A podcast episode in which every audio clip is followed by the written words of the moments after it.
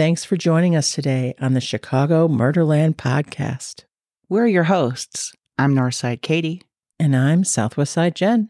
We chill and thrill you with tales of murder in the windy city of Chicago and Chicago's outer limits.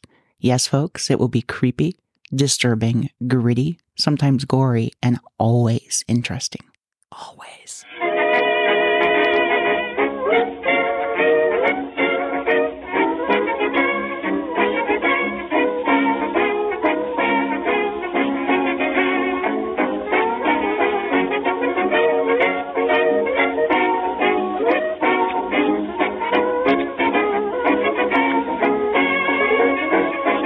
Chicago is a city of neighborhoods and immigrants, of great wealth and bitter poverty.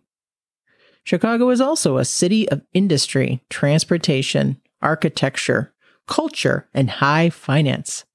And you know what else? Deep dish pizza, too, which strangely is not one of our faves. Get out. Just get it away from me. Just too much cheese. Both of us are lifelong or almost lifelong Chicagoans, and between the two of us, we want to share our amazing city with you. Of course, that means Chicago's murderous and dark side.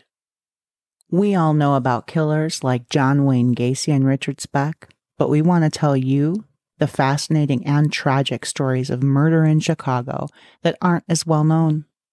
You'll get to know the murder victims and the neighborhoods where they lived and where they were murdered. We walk the streets and sidewalks the victims and their killers walked. The city we love, the city of big shoulders.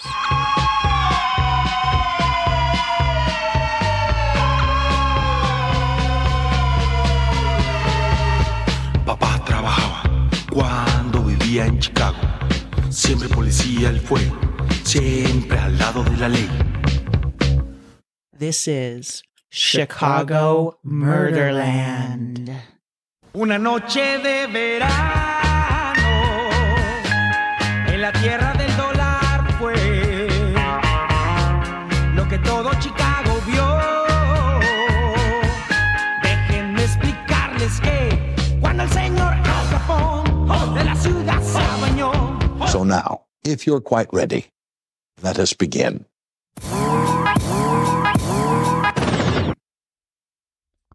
What's up, bitches? You really want to know Yes. my blood pressure? Have you had it checked? Check, check. Yeah. It's, it's I've had a check. What is it? It's up. Well, how up? I don't want to talk about that. Oh, well, you brought it up. No, you brought it up. Just oh kidding. Oh my God. Oh my God. Did you actually just put Hershey bar crumbs in your coffee? I did. I saw you do that.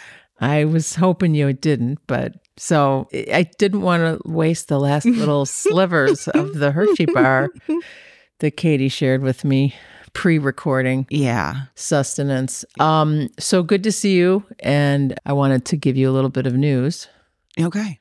For us Bears fan fans, today is opening day of the 2023 Chicago Bears football season. Bear down, Chicago Bears. That's the only part I know. Dun, dun, dun, dun. Ba-da-ba-da-ba-ba-da, to victory. That's all I know too.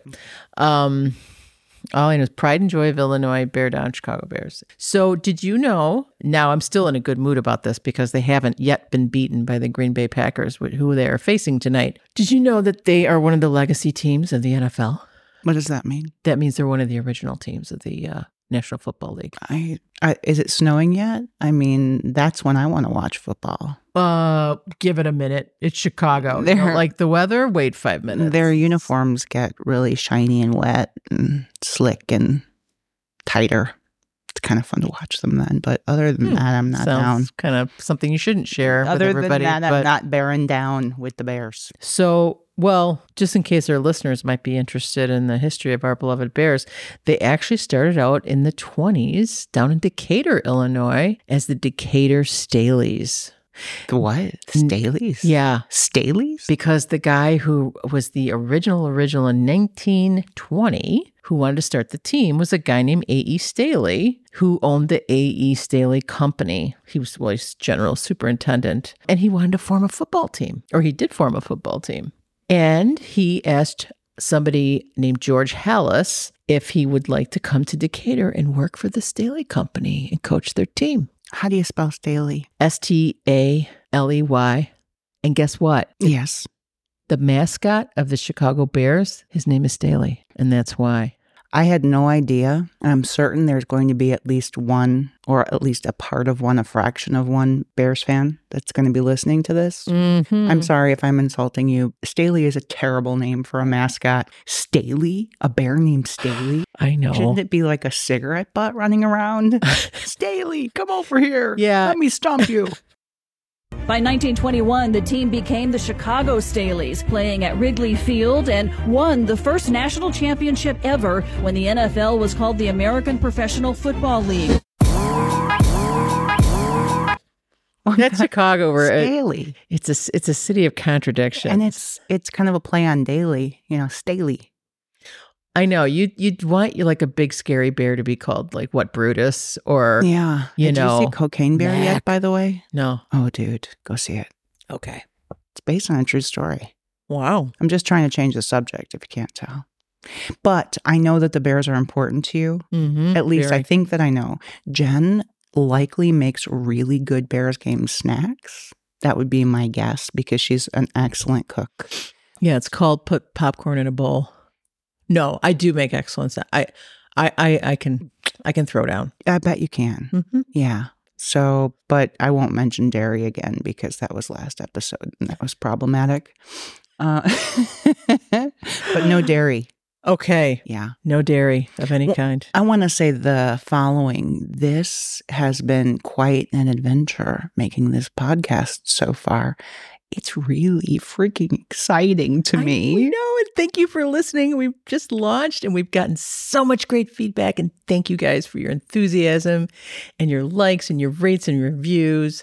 And keep listening and spreading the word about Chicago Murderland Podcast. Yes, the Chicago Murderland con. bleh. Yes, the Chicago Murderland podcast. And by the by, there is another podcast out there that actually decided to call itself the Murderland.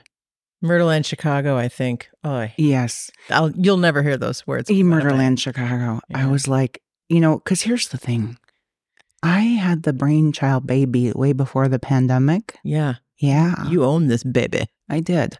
But I want to say to those podcasters, I think, and here's another weird thing. I don't know if this will make it to the air, but in case it does, when I looked and I listened to the the episodes of um actually kind of good of the other podcast that stole our name. Um they did. Um they, Uh-huh. the woman's name is Meredith. And I was like, Are you kidding me? Meredith? Whoa. because Meredith is my That's right. pal. And like Meredith made our artwork, but it's not the same Meredith. So, Meredith, that made our artwork, you're amazing. You get a pass. Had it been you and you started a podcast with our name, I know where you live. I know the change of address. Anyway, um, but the other podcast I listened to, it was great. So I'm going to give them a plug because I'm just going to. It's a nice thing to do. They are the Help me, Jen. I'm fucking it up already. They are the Murderland Chicago, a deep dish of death or something like that. And they focus Mhm. on serial killers. Yeah. And they do um they do pretty it's pretty good actually. All right. I will admit I have listened to your podcast, guys, and it's pretty good. Yeah, we like it. But we have different content in terms of um what we focus on here, which is lesser known. I'm not doing Marlene again. Sorry, sorry. Don't do yeah. I, I fell Marlene. I fell. I'm sorry. go home. I'm sorry. I, Please. so I Although can do. very good. You realize that when I was a child, I I couldn't use my tongue. Oh, I didn't know that. You didn't know that. I wasn't around when you were a child. So I I had the I had an extremely short frenulum. Well, that's a terrible thing to have. They wanted to cut it because I know because I thought like this a lot it was go like this. And I'm not making fun of people who have a speech impediment because folks, I have one. It's just been worked on for a long time. wow. I would Yeah. never know. So if I take my tongue and I go like this, this It sounds is a lot like what I sounded like when I was little, Wow. little. Right. That's why I can do that voice. and you're like your voice is beautiful and clear and and perfect now. Thank you. Sometimes I lisp, You you talk real good. lisp, but I'm not making fun of anybody except myself. So I know. I'm hearing your frenulum slapping against your gingival tissue. Do you even know what that is? Uh, I'm a frenulum. Could you frenulum me on Facebook? I'm hearing your parotid gland being activated. Your uvula babs. Your uvula swinging in the breeze. Please. Please put a jock on that uvula. Whoa. put a jock on your uvula babs. Insane in the brain. All right. Um, yeah. So let's let's get on with the show, showgram. On with the showgram. I'm with the showgram. We are here to be storytellers, not experts. And even though one of us is a mental health professional, And the other one is nuts. that's a clinical term, we are just expressing our own opinions on this podcast. It may not be suitable for younger or more sensitive listeners. We got some swears. A lot.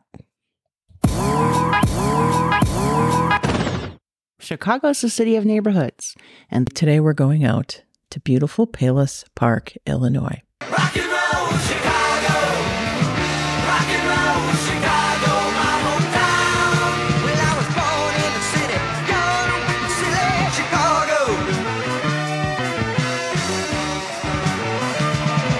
So you get on 55 right by Soldiers Field, not Soldiers, Soldier Field, and you just drive all the way out to LaGrange Road, past corn products, past the sludge pits, past Midway Airport, past all of that, past the Des Plaines River, which is quite a large river out there.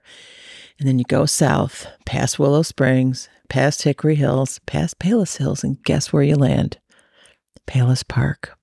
Palos Park is nestled in the southwest suburbs of Chicago. It's a quaint little suburban village, current population around 4,800.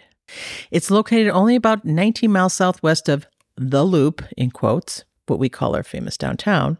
And Palos Park is made up of thickly forested hills and gorges, ponds, creeks, meadows, and wildlife. It sets this village apart from other communities and had a reputation in the past as an artist retreat and summer getaway for wealthy and nature loving Chicagoans since the late 1800s. Amazing natural beauty and unique geological features are the hallmarks of Palos Park. The quiet village is surrounded by hundreds of acres of Cook County Forest Preserve, including an extensive trail system winding through rolling hills and deep ravines and providing beautiful views of the surrounding landscapes. You may ask yourself, why isn't Palos Park flat like the rest of Chicagoland? That's because it's a moraine. Oh, yeah. A moraine is an area where an ancient glacier moved through about only a billion years or so ago. As the glacier moves, it collects soil and debris, rocks and boulders that sometimes tend to build up in a certain area. Then the glacier melts, but the giant hills created by all that debris remain. So that adds all up to just incredible natural beauty sweeping meadows, trees galore, hills, and people looking for a Chicago suburb with a distinct small town feel. The longtime mayor of Palos Park, Rosemary Capter, said, It is a serene, almost entirely residential oasis in the middle of the burgeoning southwest suburbs of Chicago. Children play unattended. Residents regularly wave to each other as they drive down the streets, regardless if they know each other or not. People ride their horses down the quiet streets or the many forest preserve trails. And the history of quiet little Palos Park is as interesting as its geology and its character. So the name Palos is a Spanish word meaning big trees or little sticks, depending on who you talk to. Weird. I know. Some say it's named after a ship of Christopher Columbus that didn't actually make it all the way across the pond. The first residents, of course, were the indigenous peoples of the area, including the Potawatomi, Kickapoo, Kaskaskia, and other tribes. I like saying kickapoo. there was a Kickapoo Trail in unincorporated Palos Park. Kickapoo. In 1673, Père Jacques Marquette, a missionary, and Louis Joliet were the first European imperialist explorers to pass through the area. Traders meandered through the Palos region over the next 150 years. They often hid French and Spanish coins in tree hollows where they were discovered years later by residents. Back in the 1840s, where so many Northern Irish settled there, the first post office was briefly named Orange, as in Protestant Orange. Meh. what? Get out. William Orange. Claudia without the crown. Take away the crown. Yeah, we're, we're both reacting to that one a little bit. Now, Orange. So far, you've been a living doing. Society would call you a nuisance. I would call you an abomination. Yeah, and I'd call you clown face. What? you look like somebody smeared mashed potatoes on a mime. That's enough. You're kind of emo, aren't you? No, I'm not emo. You're an emo clown. Oh, listen, Very slowly, the little village formed with an old map that Katie found showing one road, which was probably LaGrange Road, on the west end of the village. The first railroad, known as the Wabash, came through in 1883 along the route of the present Southwest Highway and connected the area to Chicago. In the 1890s, Palos Park became known as a country retreat and would soon begin to garner the attention of artists from the area, such as Claude Buck, Felix Russmann, sculptor Lorado Taft, and even author Sherwood Anderson, along with his young protege Ernest Hemingway, retreated from Chicago to summer cottages in Palos Park, seeking the beautiful, serene setting for their work. Naturalists and birdwatchers flocked they flocked. I did that on purpose. To the area as the woods and waterways of Palos Park contained a truly amazing array of wild birds. Delicious. The Audubon Society actually had several outposts out there. So the village of Palos Park incorporated in 1914, and that's when the forest preserves were formed by Cook County, attracting Prairie Club hikers on the weekends and outdoor enthusiasts to the trails and to the Swallow Cliff toboggan slides. It's the early hippies. Granola munching long haired freaks. Sure.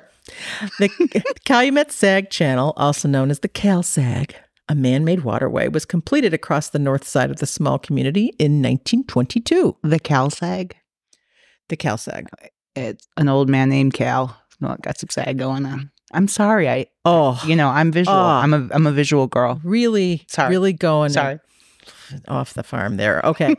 Even in the middle of the 20th century, the village population remained only in the hundreds. And there's a famous person that we want to talk about, Katie. Yes.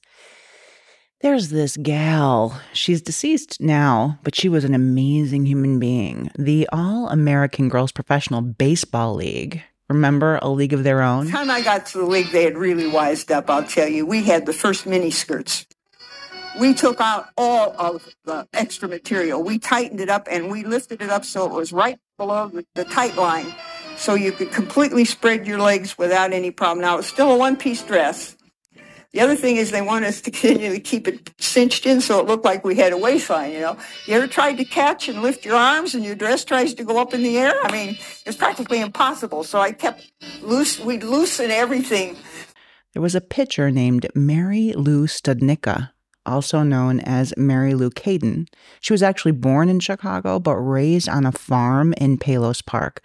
She was a pitcher from 1951 to 1953 for the Grand Rapid Chicks.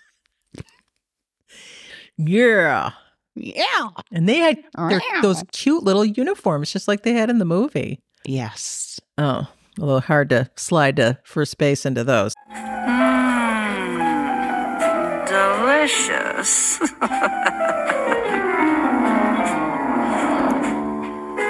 Okay. So even Little Palos had its celebrities. Another celebrity, renowned architect A.G. Lund, along with his draftsman and geologist daughter Ethelvira Lund, Love the name. and his younger daughter Elsa and son Harold, spent their summers in the early part of the 20th century on a sprawling property on a hill in Palos Park overlooking lovely Mill Creek. Elsa Lund later helped grow the cultural and artistic character of Palos Park as a founder of the Palos Park Historical Society in the 1950s. Now, why am I so interested in Palos Park and how do I know about the Lund family history? I'm not sure because I know Hemingway was famous and we talked about Mary Lou Studnicka being famous, but I've never heard of the Lunds. They sound interesting, but I have no idea why. The woodsy small town utopia of Palos Park was where myself and my eight brothers and sisters grew up and where my parents grew old and eventually passed away. Every night I spent in that old house where Ethel and Elsa and Harold lived. Wow. I know. And the sounds of the woodlands in my ears. Oh. Our childhoods were spent running the woods, riding our bikes everywhere, going to the plush horse for a 26 cent children's ice cream cone, and jumping in piles of the fall leaves that we'd have to rake up as a family, considering that there were hundreds of trees on our five and a half acre property. Wow. Dad even made us a homemade ice skating rink behind the hundred year old garage with its beautiful slate roof. Our quarter mile long steep driveway, which we called the hill, was never a sure bet to get your car up during the winter. Countless hours of shoveling snow and salting was required to keep ourselves able to get to work and school, and the occasional leaving a car at the bottom of the hill. I wasn't one of those lucky Palos Park residents who found French and Spanish coins hidden in the trees. That would have been really cool. But I do feel I was incredibly lucky to have experienced childhood and family life in this wonderful place from 1965 until 2012. So, we're going to tell you more about Palos Park in other episodes, and there is still a lot to tell. But if we haven't painted a picture of a beautiful and idyllic oasis of natural beauty and quiet country living, then we're telling it wrong. Palos Park feels like the simplest, quietest, and possibly the safest town in the world. And it was a safe place for the Doyle family. That is, until the balmy night of July 3rd, 1993.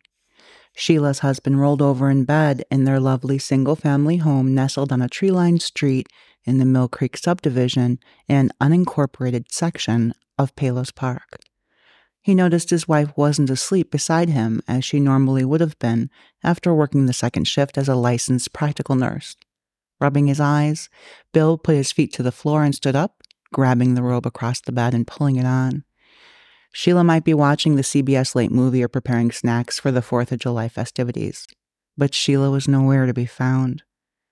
Everything would change in that sleepy, woodsy village where nothing bad happened. A living nightmare began for Bill and the three children. Their beloved wife and mother Sheilah would come to be discovered viciously and wantonly murdered by killers whose goal was to take a car part.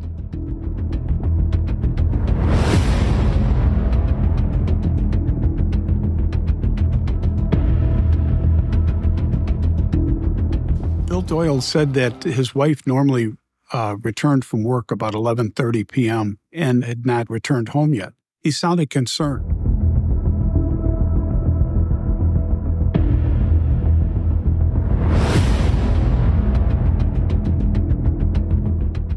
When they opened the trunk, they found Sheilah Doyle's body face up with an apparent gunshot wound to the top of the head.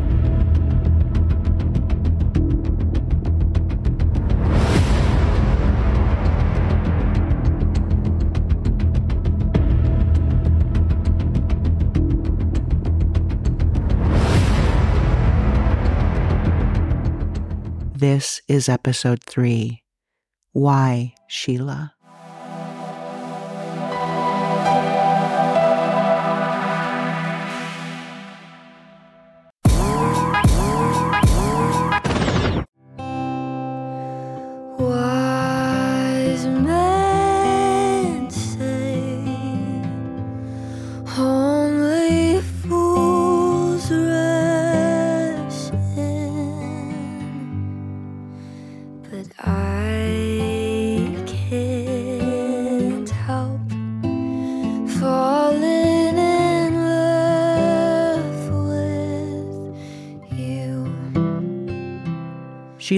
Kelly Doyle was born in 1952 in Toronto, Ontario, Canada. She was one of three children adopted through Catholic Charities by the Kelly family on the far south side of Chicago. Her twin biological sister, Sharon, was adopted with her.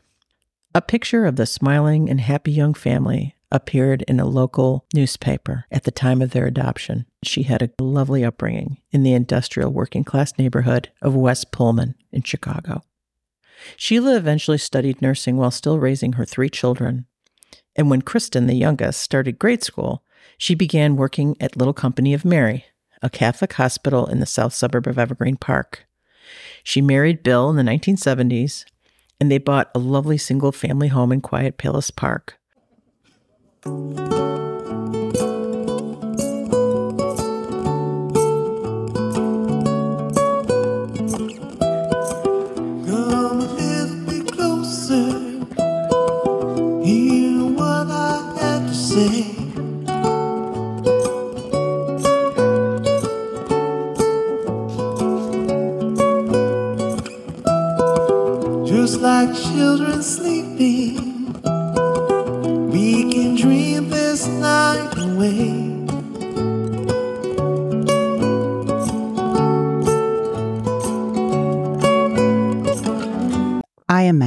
Sheilah nodding a final goodnight at the nurse's station. She'd finished all of her paperwork and checked in with her patients, wishing them a wonderful weekend at the Alcohol and Drug Abuse Center at Little Company of Mary Hospital. She sure enjoyed the work that she did at the Chemical Dependency Treatment Program, which had just opened two years prior. Sheilah was held in high regard by her colleagues at work. She had worked and attended school to acquire the nursing credentials needed to work in the treatment program. Sheilah was tenacious and went after what she wanted in order to improve life for her family, which included her husband Bill and three children. After she got into her car, she headed down 95th Street and approached Southwest Highway, where she turned left. They were out of yellow mustard for the hot dogs Bill and Kevin would grill for the 4th of July holiday. She'd send Kelly out in the morning after breakfast to grab a jar and a couple of yellow onions. As the road passed the bright lights of a gas station, Sheilah caught the strong odor of diesel fuel and looked to her right to see a couple of teens, or maybe they were young men. They were laughing and banging on the hood of their black Camry, the same kind of black Camry that Sheilah drove.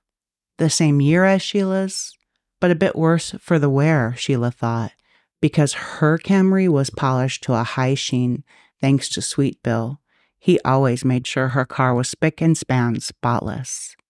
Rather suddenly, Sheilah felt goose flesh break out on her arms and the back of her neck. She had an odd sense of doom that came over her out of nowhere. She looked at her odometer. She was going the right speed. There was nothing out of place. As Sheilah drove up into her driveway, she noticed lights behind her. She pressed the garage door opener and started to pull into when she heard footsteps approaching her. Get out! Get out of the car! Sheilah did not know what to do. There were two men standing outside of her car, ordering her. Sheilah got out of the car. One of the young men grabbed her. Come over here. She saw a gun. Goose flesh rose on her arm. She tried to get back into the passenger seat and screamed. The young men told her to get into the trunk and she wouldn't be hurt. Sheilah worried that her oldest daughter might be out on a date and would interrupt the robbery. They mentioned they would just take her purse. Sheilah looked up and saw one of the boys look at the other. He nodded to him as if to say, Go ahead, do it. He said, Don't look at me, just give me the key. Without looking, Sheilah reached up with the car key in her hand. Her final thought before the quick, startling bang of the report of the pistol was that she had dropped the key before it could be taken from her outstretched, open hand.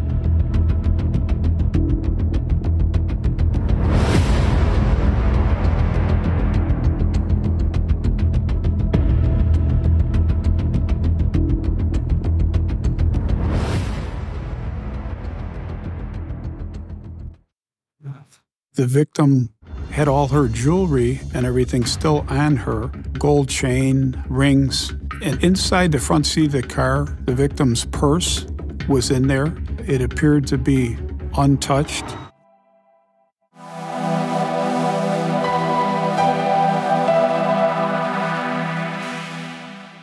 Sheilah was tragically murdered by a gunshot to her head. Her body was found locked in the trunk of her own car. The murder was shocking, dreadful, and inexplicable. Bill woke up around 12:30 a.m. and noticed that Sheilah wasn't home yet. When he went to the garage and found her car parked, he was puzzled. When he found her purse and nursing bag on the seat of the car, he got scared. Teenage daughter Kelly woke up and was informed by Bill that her mother was missing. She immediately got in her car to drive around the neighborhood and try to find her. Bill then called 911, and Cook County police were soon on the scene. Once police opened the trunk of the car, this missing persons report turned instantly into a homicide investigation. Sheilah's body was found in the trunk of her black 1987 Toyota Camry, her car keys, right beside her. A bloody handprint was found on the top of the trunk lid. Bill and the children were kept inside the house as the garage was now a crime scene. A single bullet casing was found near the garage wall. A fingerprint on the door handle and a bloody handprint on the trunk were the chilling evidence of what had taken place. The Cook County police informed Bill that they had found Sheilah's body and that she had been murdered. Police actually questioning Bill as he was the first natural suspect in the case. Mm. And the pain of him telling his children when they woke up in the early morning. The little girl was just eight, third Yeah. grade. The family was in shock and disbelief.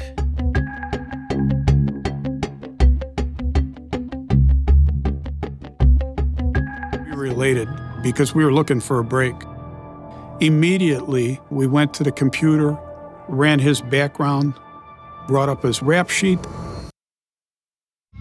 He had used a 380 during that case when he was arrested, which was the same caliber of weapon that was used in this murder. They ran Marcus' prints. His print comes back. He's arrested.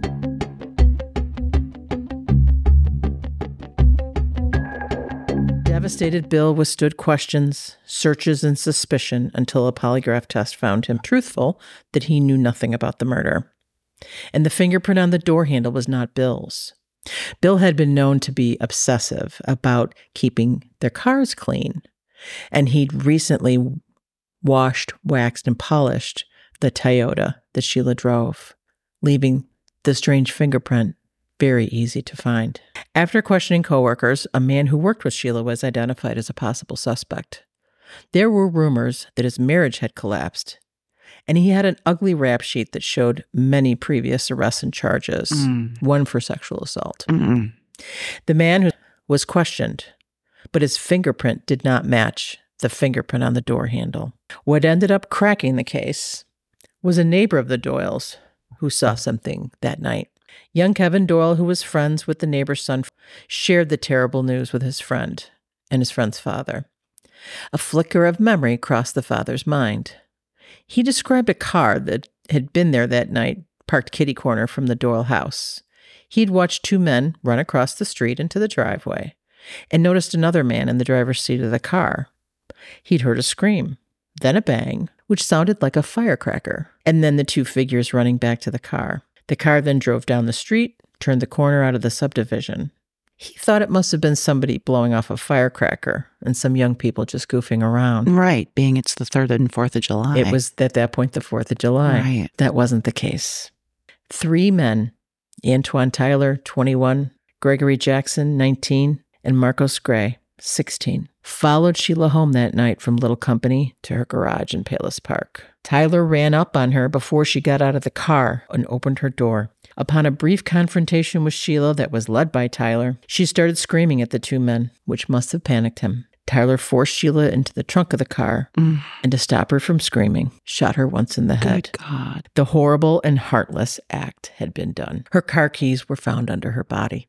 Gray's hands were bloodied, possibly from him searching unsuccessfully for the keys, but we will never know. Gray, who was most likely panicking and, according to his later testimony, intoxicated on alcohol, took his bloody hand and closed the trunk, locking it. Any chance of stealing the car was gone, and this ill conceived auto theft had suddenly turned to a pointless, cold blooded murder. The men fled the scene in Jackson's car. How old were these guys? 21, 19, and 16. Oh, gosh. Throwing away their lives, just throwing away their lives One moment of stupidity and greed. changed all these lives forever. So a month later, the fingerprint left on the door popped up in the system with a positive match.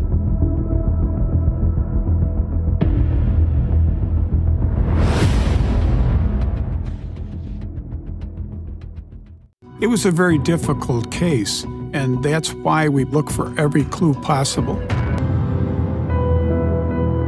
Two males running southbound on Sheila Doyle Street towards a vehicle that was waiting down the block.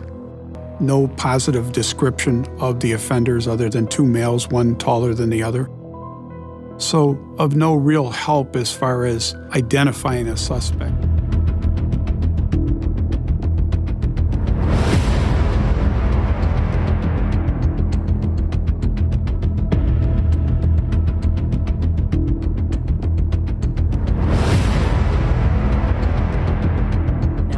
22 year old Antoine Tyler had been arrested for another murder in Evergreen Park. After some initial misdirection to the police by Tyler about the night of the Doyle killing, the police closed in on him as well as Gray and Jackson. Mm. According to Tyler, they wanted the hood of Sheilah's Toyota Camry. Tyler had accidentally shot through Jackson's mother's car hood, and he promised Jackson that he would get another one. They saw Sheilah at a stoplight on 95th Street as she was driving home that night. So random. The three men were convicted of first degree murder and attempted armed robbery of Sheilah Doyle. Tyler is currently serving a life sentence at Pontiac Prison in downstate Illinois for his role in this senseless crime. As it should be. Marcos Gray was a juvenile at the time, but was charged as an adult. He served his sentence until this past year when he was paroled. Jackson's conviction was later overturned as he convinced a jury that he was not a willing participant in the murder. The Doyle family was heartbroken and enraged. They had come to court for every moment of the case being tried and the sentences being given out. The one that was overturned was the 16 year old. No, he's actually the 19 year old who was driving the car.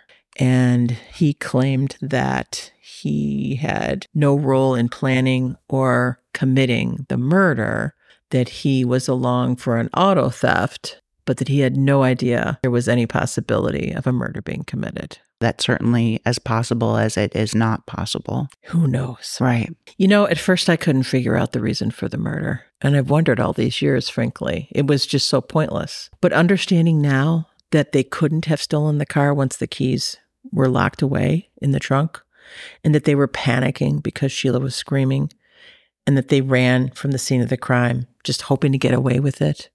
But they took the life of an innocent, loving wife and mother and sister for something stupid and needless. And the most important point, I think, displaying a horrible callousness towards her life. And as far as analyzing the crime, it's pretty straightforward in a way. But here's some thoughts. If you'd like to hear them, Katie. hmm Yes, please. I think what this crime shows is a result of people developing the capacity for dehumanizing other human beings. Sheilah didn't matter to them. She was one of them, possibly the other.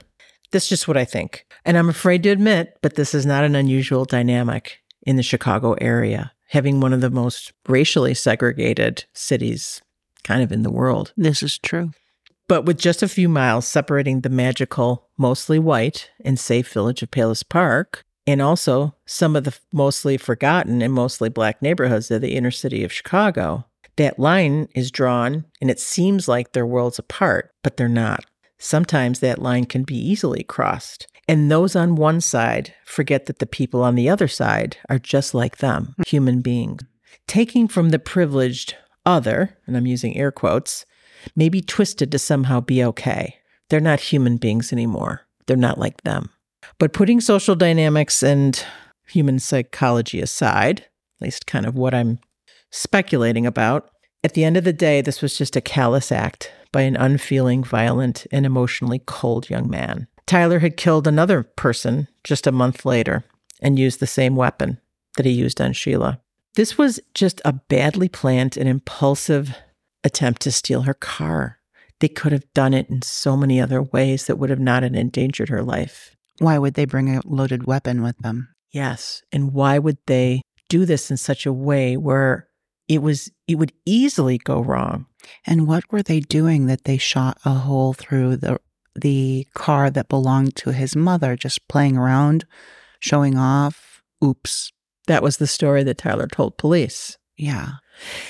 And they could have found the $400 it would have taken just to get a new hood. It's almost in my mind that Tyler wanted the confrontation, maybe unconsciously, maybe wanted to show that he wasn't afraid to go there where the privileged others lived and to take what he wanted. That's just a theory. So, regardless, an innocent and loving person was cruelly taken from her family. She can never be replaced, and the wounds of that loss will never completely heal for the Doyle family and for Palos Park. Sometimes I lay under the moon. I thank God I'm breathing. And then I pray, don't take me soon. Cause I am here for a reason. Sometimes in my tears I drown. But I never let it get me down. So when negativity surrounds, I know someday it'll all turn around. Because all my life I've been waiting for, praying for for the people to say that we don't want to fight no more. There'll be no more wars, and the children will play one day, one day, one day, one day, one day, one day. Grace Gonzalez spent years looking for a way to help her daughter process her father's violent murder, eventually finding Camp Sheila, founded by Kevin Doyle and his family. I remember when this happened to me. In 1993, Kevin's mother, Sheilah Doyle, was found murdered in her Palos Park garage. I remember walking through the hallways of Carl Sandburg High School, and literally, the first day that I went to school, it was like, hey, hey, there's the kid whose mom was murdered. That feeling of helplessness and isolation prompted his family to start Camp Sheila in honor of their mother to give much needed support and direction to other children of murder victims, understanding that's often difficult to find. When you don't talk about it, it turns into things like violence. It turns into things like drugs. It turns into things like alcohol and bad grades and all the things that you don't it- that's not how life was supposed to be. Grace and Sophia say being around people who've also suffered the same tragedies has made all the difference in their lives. automatically you have this like a connection with them because you've both felt that like deep like pain it's not something that defines who i am and it's more something that happened but it i'm gonna grow from it and i'm continuing to grow with the help of camp sheila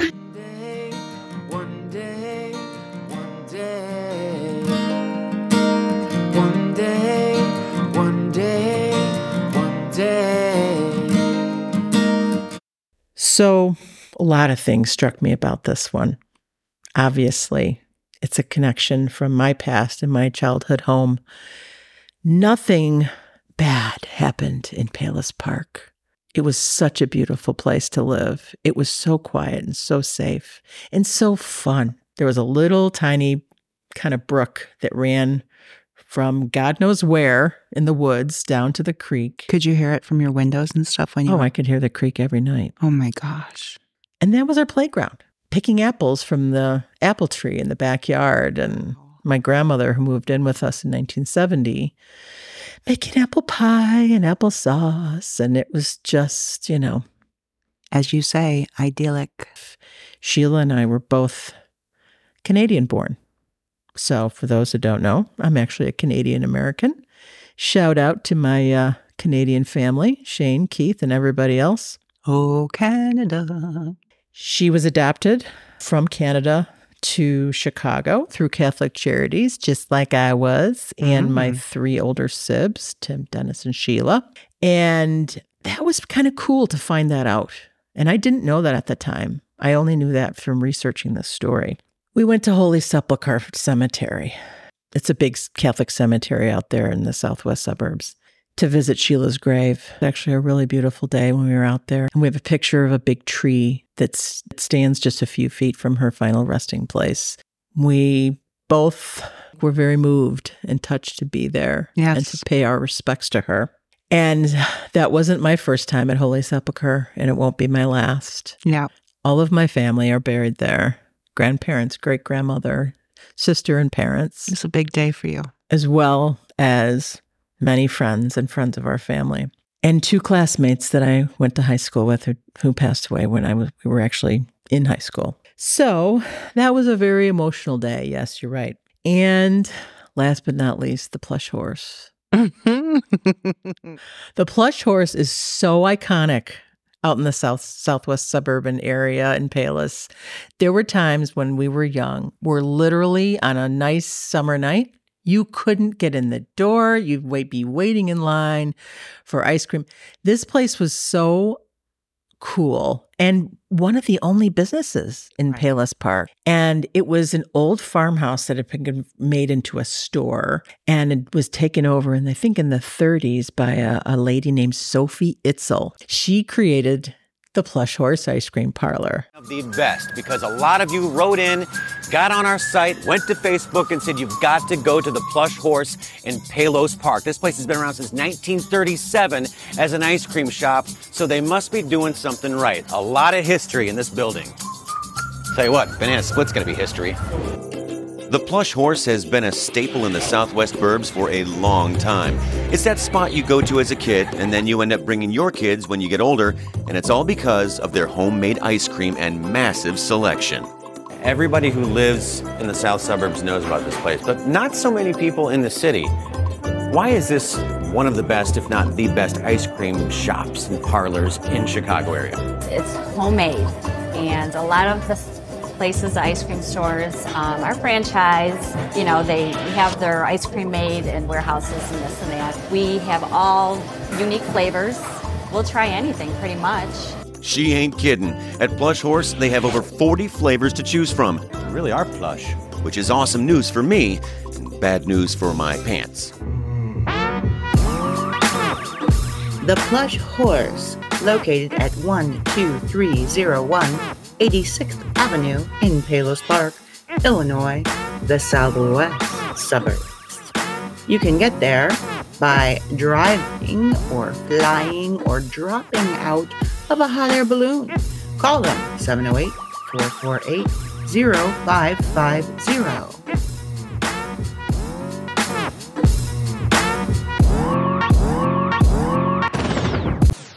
So now, Kristen Doyle stated in her victim impact statement, and this is from the Tribune in court Whenever my mom and I went out, we always went to the plush horse for my mom's morning coffee, and we would get a blueberry muffin. Hmm. The plush horse is a wonderful memory for me, and a wonderful yet painful memory for Kristen Doyle, which I'm sad to say.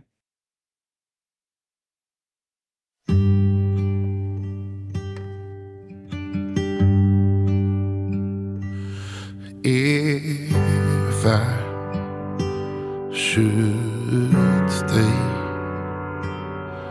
I would only be in your way. So I go, but I know I'll think of you every step of the way. And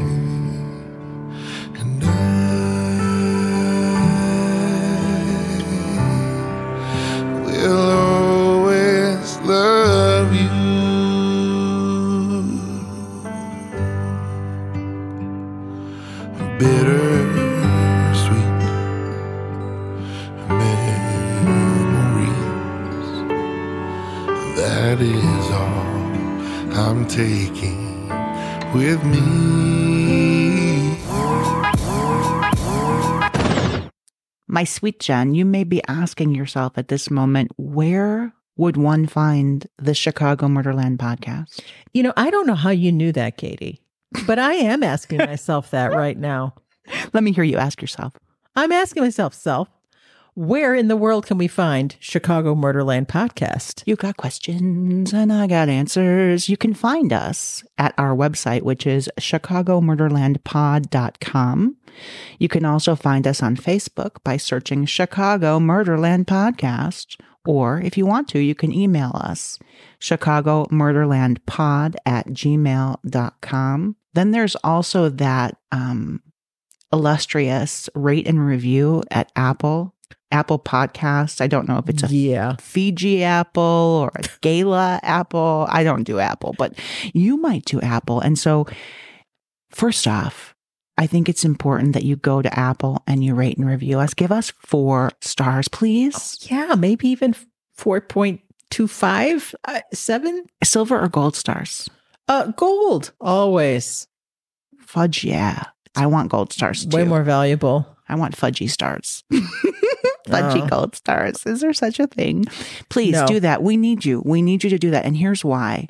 Murder neighborhoodies, we love you. And when I say love, I mean love. And when I say you, I mean you and you and you and you and you and even you. That one who's over there going, she doesn't really. Yes, Alias. Alias. We love Alias. But most especially my Southwest side Jen. Yeah, whatever. Whatever. South. And back at you. Love you, Northside Katie. I love you more. I doubt that, but okay. Okay.